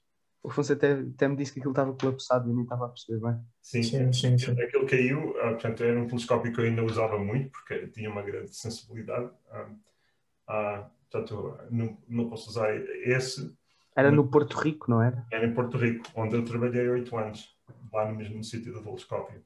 Um, uh, portanto, uh, eu até posso mostrar. Uh, depois posso, posso mandar imagens, se vocês quiserem ver imagens do, do, do sítio, mas posso mostrar imagens quando os meus pais estiveram lá a visitar aquilo. Eu não tenho muitas fotografias comigo mesmo, mas. Um, mas um, mas uh, agora os projetos que estamos a desenvolver um, têm, têm, quase todos, portanto, são relacionados com este, com este tema de medição, portanto, que eu estou a desenvolver, portanto, têm quase todos a ver com este tema de medição de massas de estrelas de neutrões, portanto, para perceber onde é que, até onde é que podem ir e onde é que começam os buracos negros depois. E, e, também fazer testes precisos precisamente da teoria do Einstein. Portanto, estamos a fazer isto com o telescópio de Effelsberg, que é um grande telescópio na, na Alemanha, portanto, um telescópio de 100 metros. Um, e também com agora com o telescópio, é com o Meerkat, que é um, um, novo telescópio que está a ser, um, portanto, que está na, na, África do Sul, onde portanto, podemos, onde agora temos muitos, muitos projetos e que vamos ter cada vez mais no futuro. Sim. Portanto, então, é... Fala, Afonso, fala. Okay. Então, vocês utilizam estes telescópios, estes telescópios remotamente. Um, ou seja, isto trouxe grandes vantagens para o desenvolvimento de vários projetos. Ah, as, as, tecnologias da comunicação fizeram uma diferença enorme, porque antes, eh, quando eu, quando eu estava a fazer o meu doutoramento em, 90 e, em 97, 2001, não havia esta hipótese de, de se observar remotamente. Portanto, eu tive de ir oito vezes à Austrália, por exemplo, na altura estava a fazer a minha tese com um telescópio que existe na Austrália, que é o Parkes. Tive, tinha de ir lá, uh, tive de ir lá oito vezes e cada vez ficava lá 20 dias no telescópio sem ver mais ninguém, só observar. Portanto, uh, era, era uma coisa, portanto, era, era difícil. E, e uh, portanto, hoje é completamente diferente. Portanto, é, é, interessante para se viajar e tal, para, tal, mas às tantas, quando estamos oito vezes a fazer a mesma coisa, sem ver mais ninguém, sem, lá num sítio super isolado, um, porque estes telescópios são quase todos em sítios muito isolados, até porque, por causa para não haver portanto, interferência rádio. É, é muito difícil. Hoje há, hoje há torres de telemóveis em todo o lado. Um, ah, mas, uh, portanto, eh, torna-se um bocado aborrecido e, e, pronto, às vezes eh, é muito mais fácil estarmos na nossa casa a controlar o telescópio na África do Sul ou, ou, ou nos Estados Unidos ou, no, ou, em Porto Rico, ou agora em Porto Rico não, mas ou na Austrália ou nesses sítios. Até muito mais, eh, até por exemplo, temos um telescópio aqui de 38 km, que é o, telescópio de, de Alphasberg. Um, é, quer dizer, a gente ficar aqui em casa, na nossa casa a observar ou, ou no escritório é muito mais fácil do que ir lá. Estar Sim, a, claro. uma hora a andar a conduzir para lá, depois estar lá e depois voltar. Não, é completamente diferente. Ok. Um, este, como este trabalho é certamente exigente, como é que ocupas os, os seus tempos livres? Com, quais é que são os seus hobbies? E eu, ah, eu, é assim, há, há vários hobbies. Eu mostrei-vos um, que é aquelas construções geométricas. Eu gosto, aquilo é um hobby. Uh, gosto muito de viajar. Uh, uh, gosto de ir à praia. Gosto de ler também. Ler, ler coisas não, sem ser astronomia, principalmente.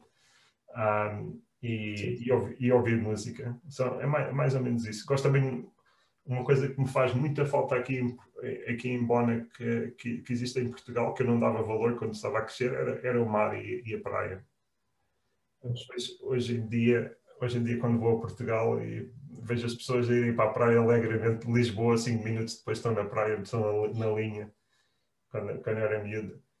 E, isso é um, é um luxo. Nós portugueses estamos, estamos, estamos mal habituados nesse aspecto, ou bem habituados. Um, adoro a praia, adoro o mar. Uh, tudo o que tinha a ver com o mar. Gosto de fiz mergulho, uh, quando estava em Porto Rico, principalmente mergulho com garrafa. Sim, sim. Uh, essa é uma das coisas que, que mais. Gosto de, adoro ver aquários. Tudo, tudo o que tem a ver com o mar é para mim um, um fascínio também. Assim. Eu pessoalmente acho, não sei se seria capaz de fazer mergulho, tenho um bocado de pavor de, da profundidade do, do mar e assim.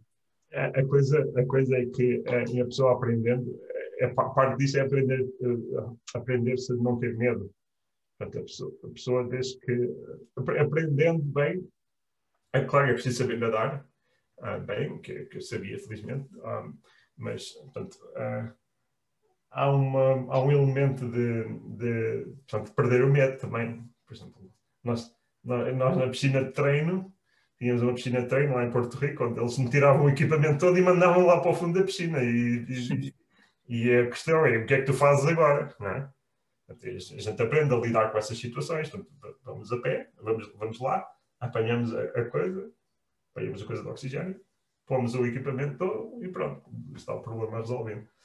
Ah, mas um, uh, tanto, há, muita, há muitas coisas que é assim, a gente experimentando, depois vai perdendo o medo, mas é uma coisa que pode ser perigosa, se, principalmente se as pessoas fizerem o maior, a maior asneira que se pode fazer no mergulho é isso, sozinho. Sim. Quase, quase todas as pessoas que morrem no mergulho é, quase sempre fazem eh, fazer essas, cair nessa asneira.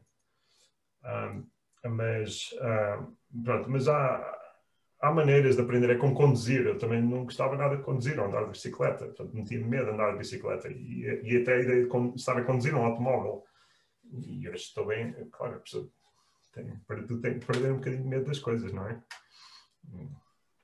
Sim, e por acaso é curioso, as suas duas grandes paixões, tanto o mar como o espaço, são coisas que ainda são pouco exploradas por nós.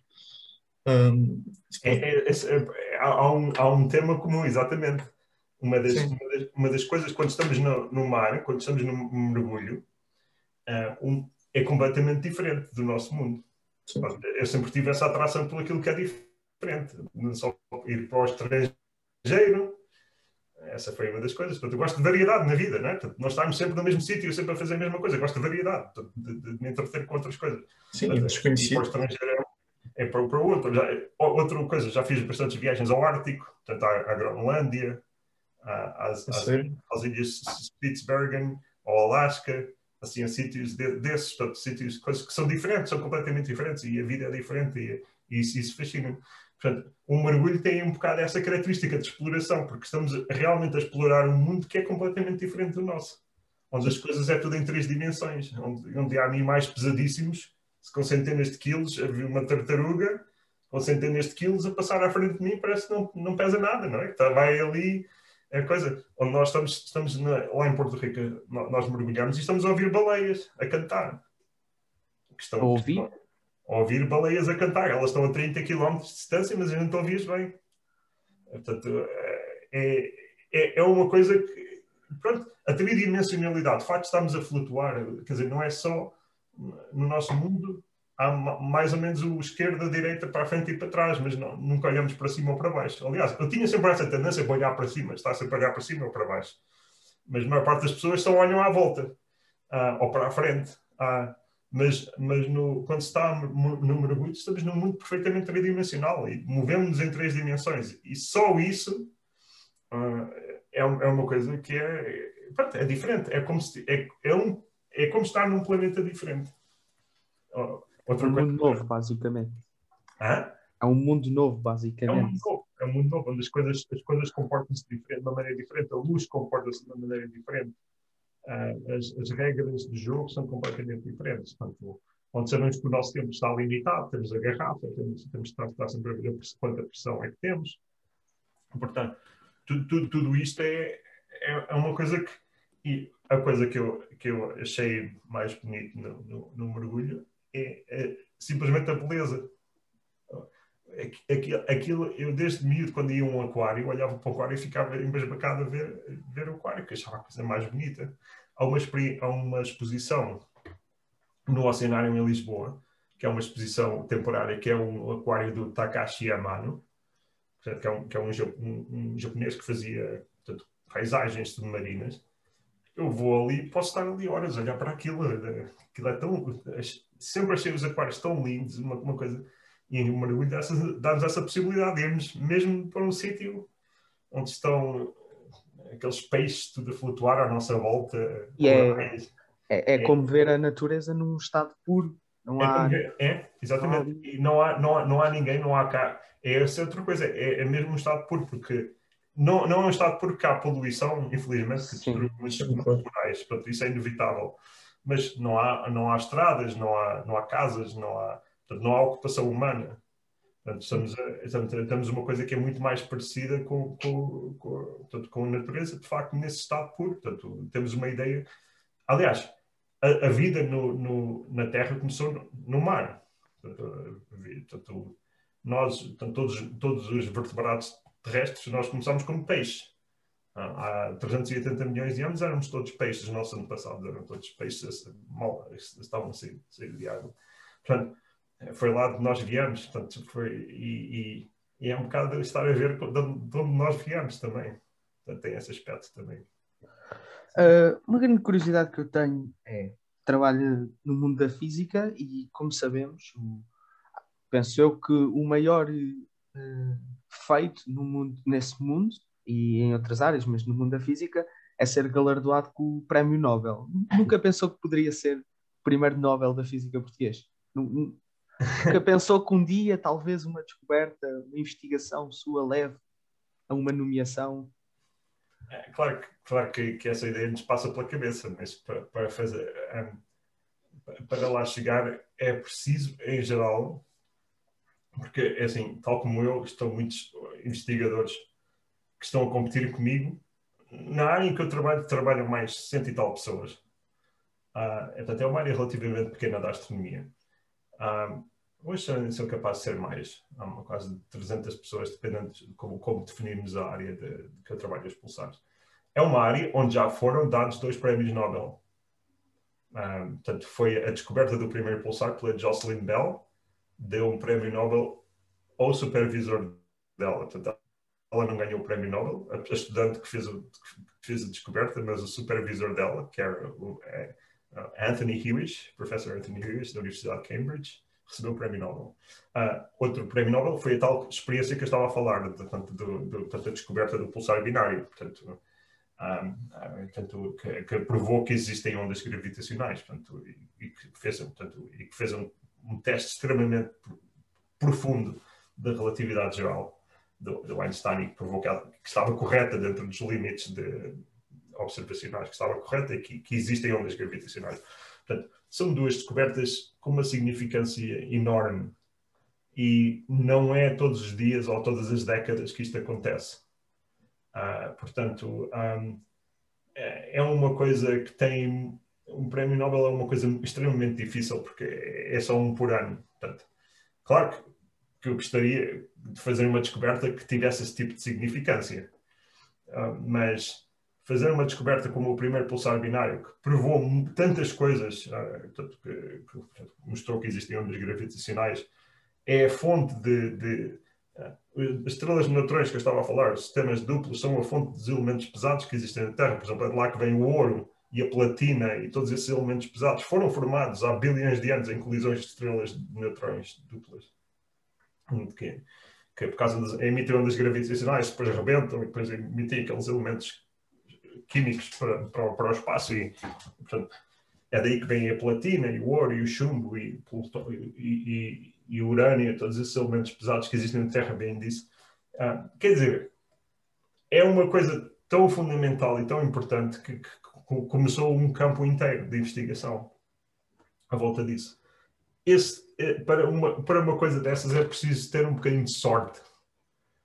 É preciso, primeiro, estarmos muito bem preparados e isso é a única coisa que podemos tentar fazer, é estar bem preparados e, e, e, ter um processo de raciocínio suficientemente flexível para ver o que os outros não estão a ver, que é, que é muito, muito difícil, que, é, que envolve uma certa, uma certa dose de, de criatividade, vá lá. Ah, não, e, e, outra coisa é realmente ter sorte no sentido de ser a pessoa, não, não só ser a pessoa certa, que é o que eu falei, portanto, estar preparado mentalmente, mas também estar no lugar e no tempo certo. Para isso, para isso. No lugar certo, à hora certa.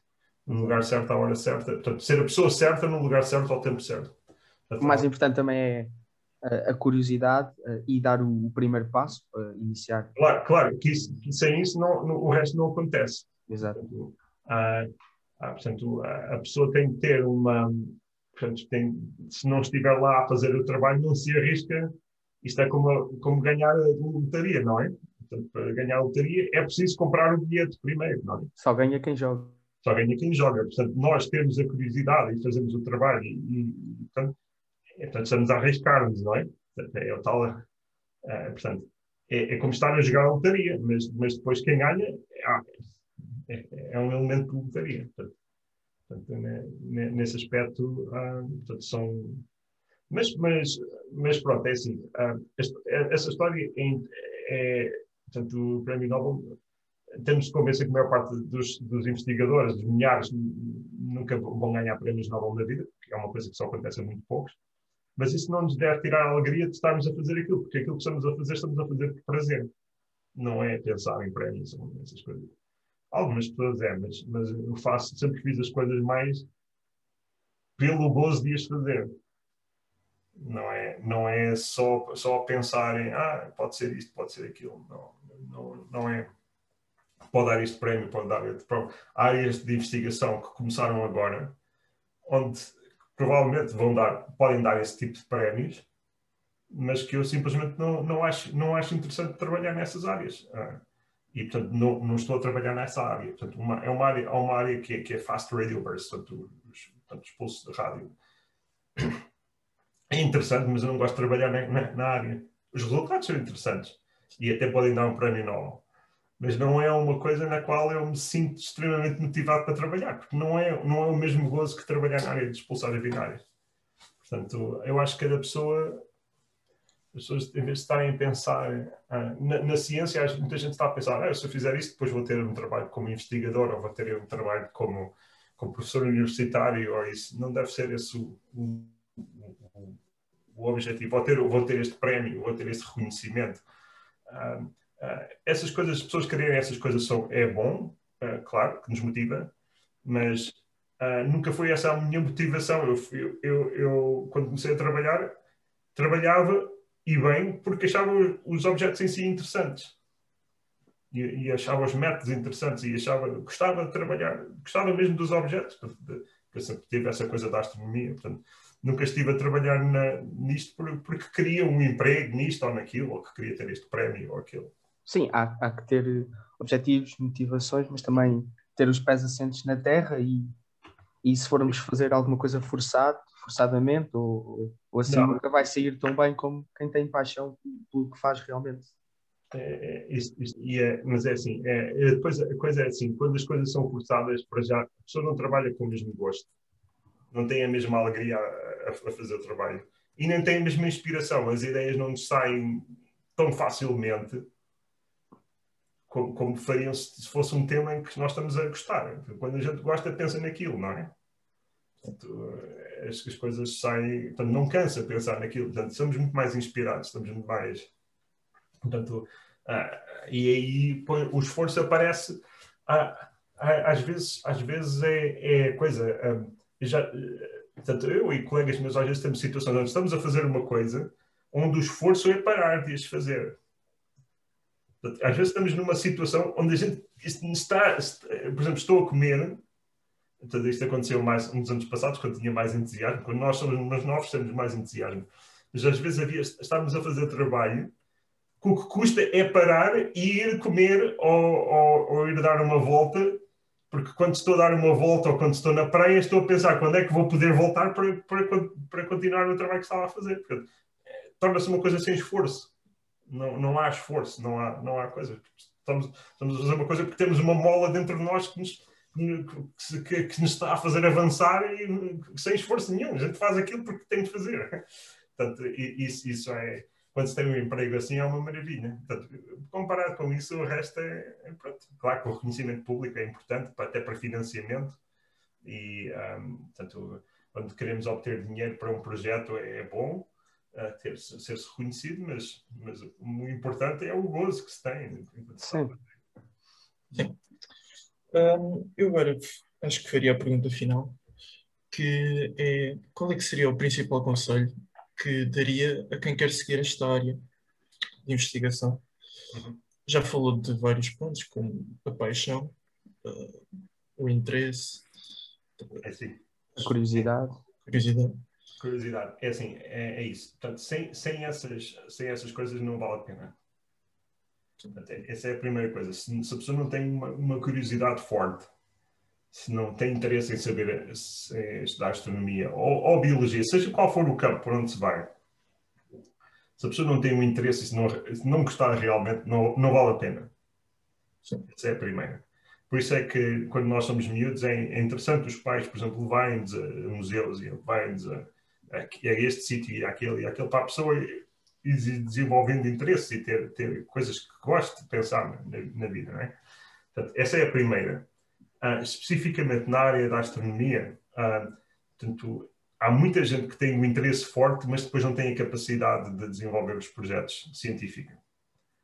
Uh, parece, parece, para toda a gente que, está, que vai para a área da astronomia, eu recomendo muito fortemente aumentarem o mais possível os conhecimentos na área da, da, da, computação informática. Porque é uma coisa que é extremamente útil, quer se fique dentro da área da astronomia, ou quer se depois, se a pessoa, depois, eh, portanto, ah, depois mais tarde, ver que não dá, para poder ir para outros campos. Portanto, estuda, é, é essa zona. Portanto, essa zona é extremamente importante, quer fique ou quer saia, porque se ficar, tendo cada vez mais conhecimentos de computação, torna-se mais útil. Portanto, essa é, uma, essa é uma outra recomendação muito forte. E, um, e outra coisa que é importante é sem física e matemática não se vai lá nenhum. Uh, na área da astronomia, não. Portanto, a pessoa. Portanto, são, são, são coisas que são extremamente importantes. Física, matemática, para se poder fazer o trabalho e a parte de computação também para se poder fazer o trabalho, que é uma ferramenta de trabalho extremamente importante, mas depois também para, para nos dá a possibilidade de fazer outras coisas. Eu estou a dizer isto pelo seguinte: é que das pessoas que fazem um doutoramento na área da, da astronomia ou da astrofísica, só um em cada dez é que depois arranjam um emprego nesta área. Ok. Portanto, vocês estão a perceber, quer dizer, muita gente põe esforço, um esforço bastante grande para fazer um doutoramento. A maior parte das pessoas, 90%, que trabalham nesta área, põem um esforço bastante grande e desses, em cada 10, só um é que depois arranjam um, um emprego como o meu, ou, ou, ou um professor universitário. Ou, temos de, de pensar. Um, um, ramo difícil. É um ramo difícil, que há uma grande competição, porque não, isto não é como médicos. Portanto, médicos e é difícil em todos os aspectos, em saídas. É difícil, em... é difícil não só portanto, na parte de, de, coisa, mas essa parte também pode, a gente aprende porque tem prazer, portanto, tal prazer, não é? Sim. Portanto, dadas estas dificuldades todas, se, não, se, a pessoa não tiver um certo prazer na, a fazer as coisas, não vale a pena o, o, sacrifício que vai fazer, em termos de aprendizagem, em termos de. de portanto, uh, essa é uma das coisas. Um, mas, mas mesmo de, mas é, a gente tem de ter, ter, ter consciência portanto, que não é uma atividade que, que gera dinheiro por si próprio. Se fosse uma coisa que gerasse dinheiro, então, como por exemplo, ser engenheiro ou médico ou tudo isso, ou advogado, são, são atividades que geram um retorno, não é? Portanto, nós não, nós, nós portanto, os astrónomos estão limitados a serem financiados pelo, pelo que a sociedade entende dar-nos. É, é, a gente podia pensar, ah, podiam, o orçamento para a astronomia no, no mundo é, é, minúsculo comparado com outras áreas, mas é, é quer dizer, que direito é que eu tenho de, de pedir para aumentarem o salário quando há pessoas a morrer com cancro, não é? Portanto, eu acho que essa investigação na área do cancro tem extremamente importância, ou na, ou na área da, da, virologia, que agora portanto, temos o coronavírus, ainda bem que há pessoas que têm capacidade e, e a motivação para descobrirem vacinas naquela área. Portanto, essas coisas são extremamente importantes para a nossa sociedade. Portanto, uh, acharem muitos astrónomos, muitos colegas meus queixam-se, ah, não há dinheiro para a astronomia, não há dinheiro para a astronomia. Estão agora, vão lançar agora um, este ano no fim de ano vão lançar um telescópio que é o James Webb Space Telescope que custou, custou 10 bilhões de dólares. Quer dizer, é muito dinheiro. E eu até quase sinto culpado em pedirem uma coisa dessas à sociedade, quando podia esse dinheiro ser investido em outras coisas, se calhar mais urgentes. Portanto, nós temos de ter uma, uma certa consciência. Por isso, por isso é que nem toda a gente, nem toda a gente que, que está, um, portanto, que faz um doutoramento, mesmo fazendo doutoramento, mesmo acabando com sucesso, é muito difícil ficar nesta área. Então não... podemos dizer que quem segue essa área uh, mais vale ir para lá sem, sem, sem a vontade de, de querer benefícios económicos, porque sem dúvida isso. Não, não, benefícios económicos não é motivação para isso. Estudei, estudei gestão ou outras coisas, uh, ou, ou, engenharia na área da, da computação. Mas é assim, portanto, por isso é que eu digo, só vale a pena se a pessoa gostar muito ah, portanto, só, só, só, nesse caso, e, mas mesmo nesse caso, epá, estudem, estudem coisas, como, principalmente na área da computação, que lhes garantam uh, que lhes garantam qualquer coisa depois, não é? Portanto, isto é um bocado como isto é um bocado como o futebol, de, quer dizer, é, é, que é mesmo como o futebol, ou ser assim um ator, ou, ou, essas coisas. São poucos os que vão ser empregos naquela área, não é? é que o, o, mas o doutor, para além de da astronomia podia exercer eh, engenharia física e tecnológica, certo? Portanto, a parte de, portanto, a parte de engenharia no, no, no técnico, depois teria, teria opções de muitas outras áreas relacionadas com, com acabei por ser emprego na área que eu gostava mais, portanto, tive sorte, mas portanto, podia se calhar ter, tinha, tinha, tido uma vida feliz em outras áreas também, não é? Portanto, em outras áreas de engenharia ou de programação. Ou... Mas optou por aquilo que sempre, sempre Arrisquei, gostou. E, e, e, e deu certo? Resultou? Vamos subir aqui. Ah, ah, portanto, arrisquei e, e portanto, há sempre um risco, principalmente numa, eu não sou de uma família rica, portanto, quando, quando nós não somos de uma família rica, quando estamos a fazer um- uma aposta num, num doutoramento em astronomia, é um risco, em termos do futuro, mas, mas aí é que está, portanto, a pessoa tem de, por isso é que as pessoas têm de se precaver. Não é? Sim. É como um, um homem que diz: "Ei, Eu vou ser um, um músico rock famoso. Está bem? É bom sempre ter um, um É plano bom B também. Mas, mas isso não acontecer. A pessoa tem de, ter de realisticamente pensar que nem, nem todos podemos ser músicos rock, músicos famosos. Ou, ou, ou o Ronaldo. Quem é que pode ser o Ronaldo? Não é? Sim. É preciso Sim. sempre o plano B. Até porque tirou, até porque tirou a licenciatura em Física Tecnológica e há várias saídas. Exatamente. E, e, por exemplo, o meu pai A, a eh, coisa, tirou. a coisa que eu estou a falar, da, da, da- exato, o- portanto, caso, o, João foi, foi para a área da consultoria, foi do Sim. mesmo curso que eu, da- É. e foi para a área da consultoria, e pronto, também é uma. Ah, mas a coisa que eu estava a falar da, da, da computação é importante no sentido que é, é um bom plano B e um bom plano A também. Portanto, que, é, que é, pode arranjar emprego fora, mas também é extremamente útil dentro da nossa área. E eu sei bem isso porque tenho muita necessidade de aprender essas coisas da área da computação. Portanto, Ok. para qualquer estudante hoje, é uma, uma recomendação que eu tenho porque vai ser cada vez mais necessário. Ok, então diria que na área de quem quiser na área das ciências, engenharias, principalmente assim, computação. Fundamental. Ok, então foi, já estamos aqui quase há duas horas, foi mais tempo do que eu estava à espera também, mas foi, foi, foi interessante, gostei, gostei de estar aqui, agradeço também uh, por ter aceito o nosso convite, uh, agradeço a sua participação aqui hoje, agradeço também ao Afonso e acho que ficamos por aqui. Até à próxima. Ah, obrigado pela, pela, pelo convite e, e pronto, se calhar vai haver uma próxima sim. E um, um bom fim de semana para, para vocês. Obrigado, obrigado. Obrigado. Adeus a todos os ouvintes. Tchau.